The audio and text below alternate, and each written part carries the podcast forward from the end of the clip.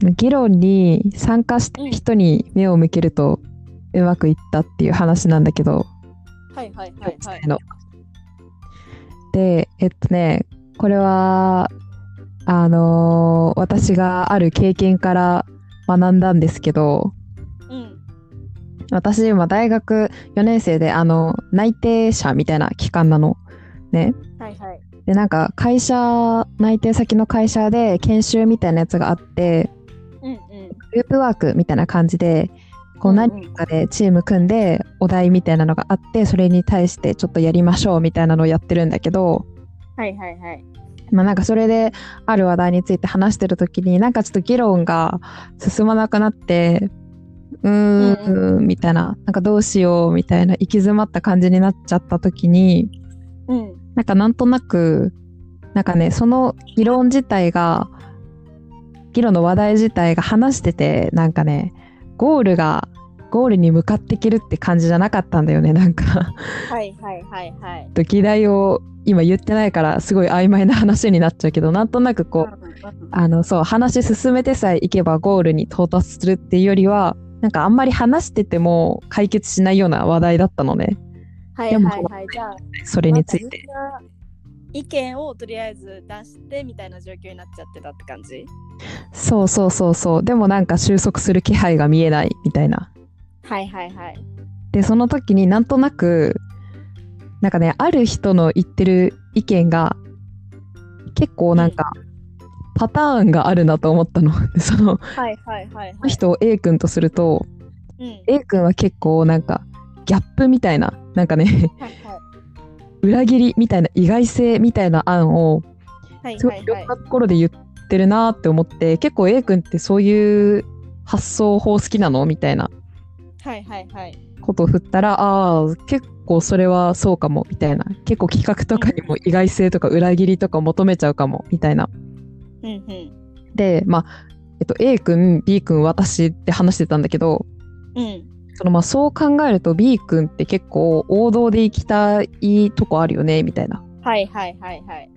だからその話の中だと結構あの無意識に A 君は意外性とかギャップっていう意見を出すしうんうん。B 君はちょっと王道寄りな意見を出すしはいはい。みたいな感じでそこで対立とかをしてるわけじゃなかったからこそ気づかなかったんだけどうんうん。こう違う方向にこう自然と行きたがってるからなんか議論が結局右に左にグワングワングワンみたいな感じでまとまらなかったんだよ。はいはいはいはい。でもまあそれに気づいたらあじゃあちょっとここは確かに意外性を持たせてもいいかなとかうんうん。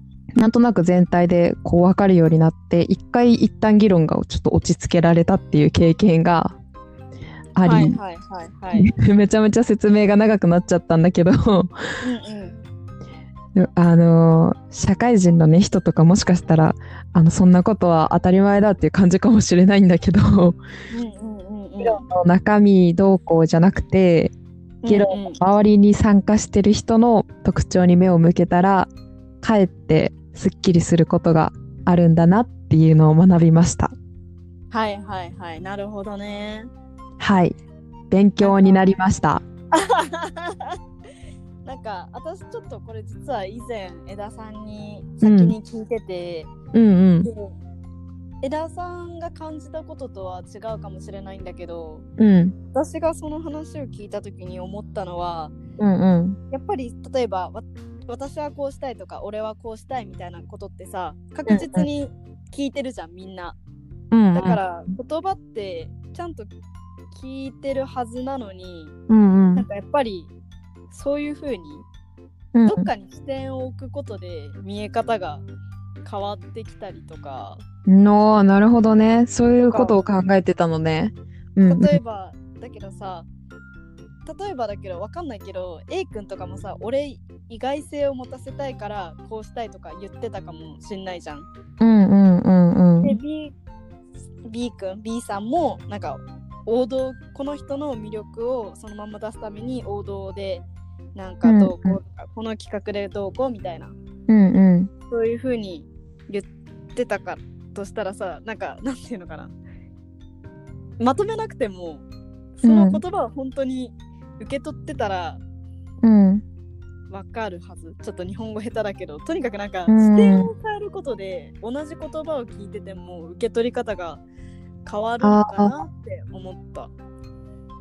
もしかしたら結構言葉として、あの、言葉としてはもともと B 君も A 君もそういうことを言ってたかもしれないけど、こう聞いてる側が視点を変えたら、改めてそれがこう分かるようになったみたいなこと？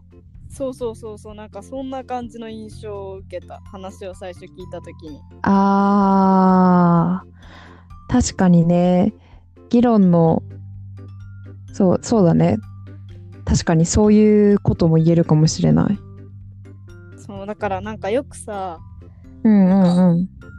喧嘩する時とかにさおー。私はずっと言ってたよみたいな喧嘩あったりするじゃんそのそれこそ恋人同士とかででもそれもさ視点がさその相手の言いたかったとこ相手が強調したかっあたところに視点が置いてなかったらあ聞いてても聞けてないんだなって本当の意味で聞けてないのかなとか思ってあー、なるほどね。ああ、そっちの話面白いね。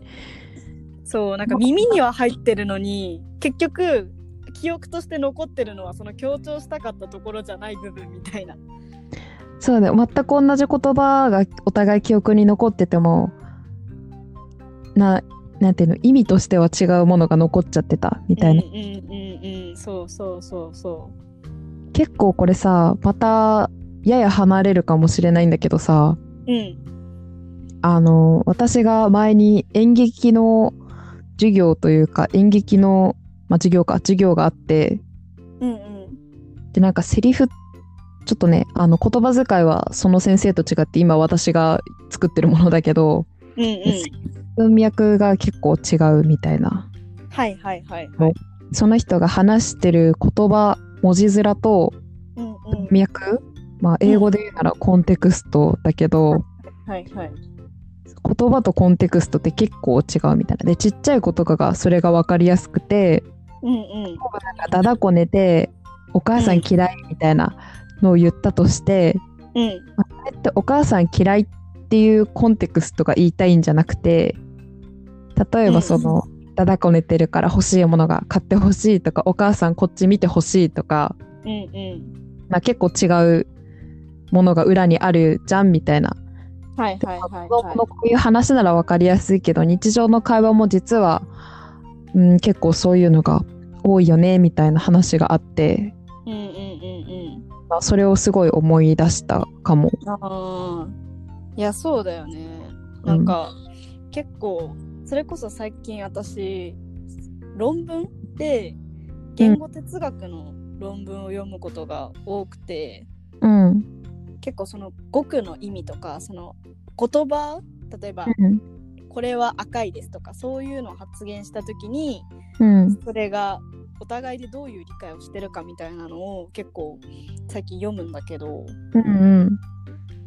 なんかその語句の意味を理解してると理解してるって思う時ってその文脈も理解してるみたいなああ。話があって、うんなんかそこって切り離せないみたいなうんうんうん。ななるほどなぁと思ってうんうん。なんかさ結構うんなんかさっきの話に戻っちゃうけど、うん会話したりとかしてる時に、うん。なんでこの人何回も言ってるのに分かんないんだろうとかあ結構やっぱり今でも思っちゃうし前はもっと思ってたけどあ。うんうん。なんかそういうコンテクストとかもあるし、うんそのどこに視点を置いてるか強調を感じてるかあで同じ言葉でも全然受け取り方が変わっちゃうからーうんうん。その言ったから聞いたからイコール理解では必ずしもないよなってあ確かはすごに。く思うん、なんか素朴だし、言われたらみんなそうだよなって思うけど、う。うん、改めてそれ大事だなって、なんかこう話してて聞いてて思う、思ったわ。そうだよねなんかそれこそ口論になった時とかって余計それを意識しないとああ、うんいうけない。なって思う。ああ、いや、確かにね。喧嘩なんか確かに分かりやすいし、まあ、まさにあやねがさっき言っああやねが言ったのとは違うかなんかなんだろう自分がさうん理解できない言動とか。うんうん。喧嘩じゃなくてもなんかさイラつくなんていうの？あ例えばさ電車の中でブチギレてる人とかいたらさはいはいはい。まあなんかちょちょっとわわかんない。人によってはイラつくかもしれないじゃん。それの様子を見て。うんうんうんうん。こんな電車でみたいな。うんうんそういう時にうんうん。じゃあこのコンテクストは何だろうって考えたらちょっと理解しようとしてるから、もしかしたら理解に近づくかもしれないし自分のイライラが収まるかもみたいな、うんうんうんうん拡大解釈だと思うけどいやでも気もする。なんか言葉に限らず行動とかもそのコンテクストを読むっていうところを意識すれば、見え方がだいぶ変わるなって思うかも。うん、結構もしかしたらさ他人なんかそうだし、なんか自分でもそういうことありそうじゃない？自分でもっていうのは？なんだろういい例が今出るかな？なんか自分自身でもうん自身だからこう動機とか行動とか言葉とか全て分かってるつもりなんだけどうんうん。結構何？無意識にうん知らない自分でもこうなんか忘れてたっていうか無意識だったコンテクストがあってはいはいはいはい。自分でそれをこう思い出すとあ自分実はあみたいなあのねあじゃあえー、うわー、はい、あでもちょっとわかりそうかも。なんなんかさあの気づいたら泣いてたみたいなさ。はいはいはいはい。えっとねちょっと気づいてたら泣いてただと指す状況が広すぎるな。えっとああじゃあこれ私の例なんだけどうん。もしかしたら他の回で言ったかもしれないけどなんか私恋人がこうずっといなくてはいはい。そんなにまあ気にしてないつもりだったんだけどうん。自分が成人式の時に一回地元に帰ってうんお母さんと普通に普通に何のたわいもない恋愛トークをしててはいはい。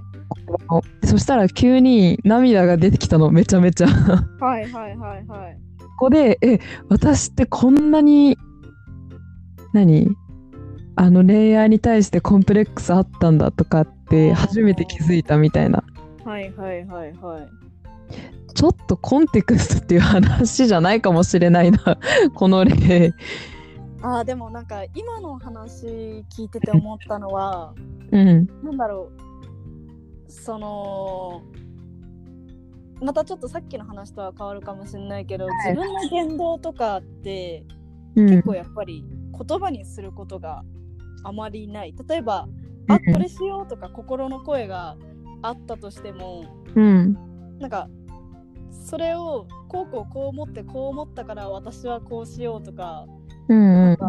自分の行動とか過去に文脈を持って綴ることってまああ。んまないから、そこで言葉っていう手段を用いるとちょっと見えてくるものがあるって話かなって今のは思った。あーかも。ちょっと最初のコンテクストからあのもしかしたら結構それてるかもしれなくてまあでもそれはそれとしてうんと 私の話がそれてすいませんなんだけどでも確かになんかささらにそれを聞いてさうん あ確かにと思ってあのさ就活のさうん自己分析ってあるじゃん。はいはいはいはい。でめちゃめちゃそれ私就活してた時とかに、まあ、めめちゃめちゃやったっていうかまあなんか結構ややれやった方がいいみたいな言われるし、まあ、なんかやったら面接とかで答えれるからやるんだけどうんうん。ななんか人間今確かにあやねが言ったみたいになんか行動の動機ってそんなになんか文章になってないんだなってうんうん。思うね。なんか高校の時こういう部活に入ってましたみたいな。なんか例えばあって、じゃあなんでその部活に入ったのとか。うん。じゃあさらにじゃあ例えばなんかなんだろうモテたいからサッカー部に入ったみたいな理由があったとしてはいはいじゃはい。モテたいと思ったの？みたいな。え、じゃあそれはこれこれで？みたいな。じゃあなんでこれこれと思ったの？みたいな。どんどんこう掘られていくと、うんうん結構わかんない、すぐ答えれないから、別にそれがまあなんかいい悪いじゃないけど、うん確かに言葉として自覚的になるっていうのは、なんかそんなにみんながみんないつもしてるっていうことではないよな、確かにって。だから今のあやねのは確かにって思った。あー。ああと今ちょっと枝さんの話聞いてて思ったのは、うんなんかさ就活のあの例えば自己分析の喋り方みたいなのって結構型あるじゃん、私の強みはなんとかです。ああるある、あります。みたいな。あれって結構パターン化されてるなって思ってて私は結構それがうーんみたいななんでみんなそう一緒に住んだろうみたいに思ってたけど もしかしてあれってその採用側から見てうんうん。採用側にはその話を聞いてて重点を置きたい場所っていうのがもう決まっててああの話し方だとそのなんていうのかなすでにもうなんていうのかあ、なうんこの人が話の重点を置きたいのはここかなっていうのを探らずにスラスラ聞く言い方なのかなってちょっと思った。それは絶対あると思う。なんかわかる。うん。よくなんか相手にも伝わるようにって言うけど多分あれ相手じゃなくていやまあ相手なんだけど採用官がそのこの子の重点はここかなっていうのを探らなくてはいはいい。ようにだから採用側もマニュアル化してるしみたいなはいはいはい。そういうことなんだろうね。それめちゃめちゃそうだと思う。なんか就活、結構就活話になっちゃうけど、就活の時私も自己分析とかすごいなんか、なんかなんとなく嫌で、うん。ななんかね、なんか人間そんなわからんよみたいな、はいはいはい。全部できてたまるかみたいな、なんかあったけど、まあなんかまあ自己分析ってなんか本当に人生の自己分析してるわけじゃなくて、うんうんまあ就活の面接でね必要だから答えれるようにやってるものだみたいな、まあ、就活用の自己分析って思ったら結構すっきりしたんだけどうんうん。な自分のそれは私は自分の姿勢として思ってたけどあのー確かにそのなんだっけあやねが今言ったああなんかもうと重点。あそうそう。そうそうそうだね。聞く側もあの探らなくていいようにみたいな。うんうんうんうんのも確かにそうだなって思った。なんか正直だって相手に分かりやすい言い方ってさ何万通りとあると思うんだよ正直うんうん。その中でもやっぱりパターン化するっていうのはなんかその探らない探る手間を省いたっていうか、うんそういうのいろいろ考えた結果今のあの状況に落ち着いてるのかなとかお互いね、その完全にフリーでやってくださいって言えるより、やるより、結局パターン化しちゃった方が、効率いいんだよね。うん、楽というか、逆にそうしないと、こう難しすぎるのかもしれない。人事も別にさ、うん人事っていうプロじゃないじゃん。うんまあまあまをにね配属された普通の社会人が多分お多いわけであ。うんうんうんうん。こうとしてもパターンが必要みたいなところは無意識無意識っていうかはっきり言ってるわけじゃないけどうんうん。あるのかもね確かに。あーだからなんか私は苦手なのかもしれない。なんか喋ってるのいわゆるあれってパッと見会話っちゃ会話じゃん面接とかも。うんうんなのに会話してる気しない。会話ってやっぱりその相手が何言いたいのかみたいな探るところに結構面白みというかあ会話のなんていうのかな。あはいみたいなの私あるなって思ってるからはいだからなんか好きじゃないのかも。おーなんかお互いに探り合うのがいいのに会話のうそこでんなんか何言ってんだろうこの人って思ったらなんかそれはそれでそういう探る部分とかになって楽しいしなんかどんどん話が進んでったらなんかそれはそれで面白いところがある。のに就活だとそうならないから気持ち悪いななんかみたいな。そうなんか探るっていう私が会話で楽しみにしてる探るっていう部分がないからあれなのかも。あなんか例えば言葉遣いでも結構会話って変わるじゃんなんかここのご飯めっちゃ美味しいっていうのとさなんかこの店の飯マジうめえとかっていうのってさうん。やっぱりなんていうのかなその人の言葉だけでもなんか見えてくるものとか感じがうんあって、うん。そっからどんどんいろいろ私もそれになんか影響されて言葉が出てきたりするのが結構楽しい。うんうん。それこそ就活のパターン化された決まった言い方とか決まった言葉うを準ん。備して言うっていうのが、なんか会話なのに会話じゃないっていうこのなんか気持ち悪さがあるかも。うんうんうん。って思った。最初から結構まあ、そらしちゃったかもしれないけど、でも、でも個人、最後に一言、うん。最後に一言じゃない、え、え個人的にはそれをしなくていい会社というかうん。面接官うん。やった時に、ああ、すごいいいかもなってなったよ。ああそうだよね。普通に会話してきてるなっていう。うんうん意外と、意外となんか、うん。ま、何？これも0100じゃなくて、ちょっと程度かもしれないけど、うん就活的な分かりやすい喋り方もまあある程度してるけど、うんまあそれちゃんと会話もできてるなみたいなはいはいはいはい。とこが結構最後の方に行くにつれて多かったかもな。ああなるほどね。だいぶ就活の話になっちゃった。でも最初もなんか研修の話だったしね。そうちょっとまあ似てたってことで。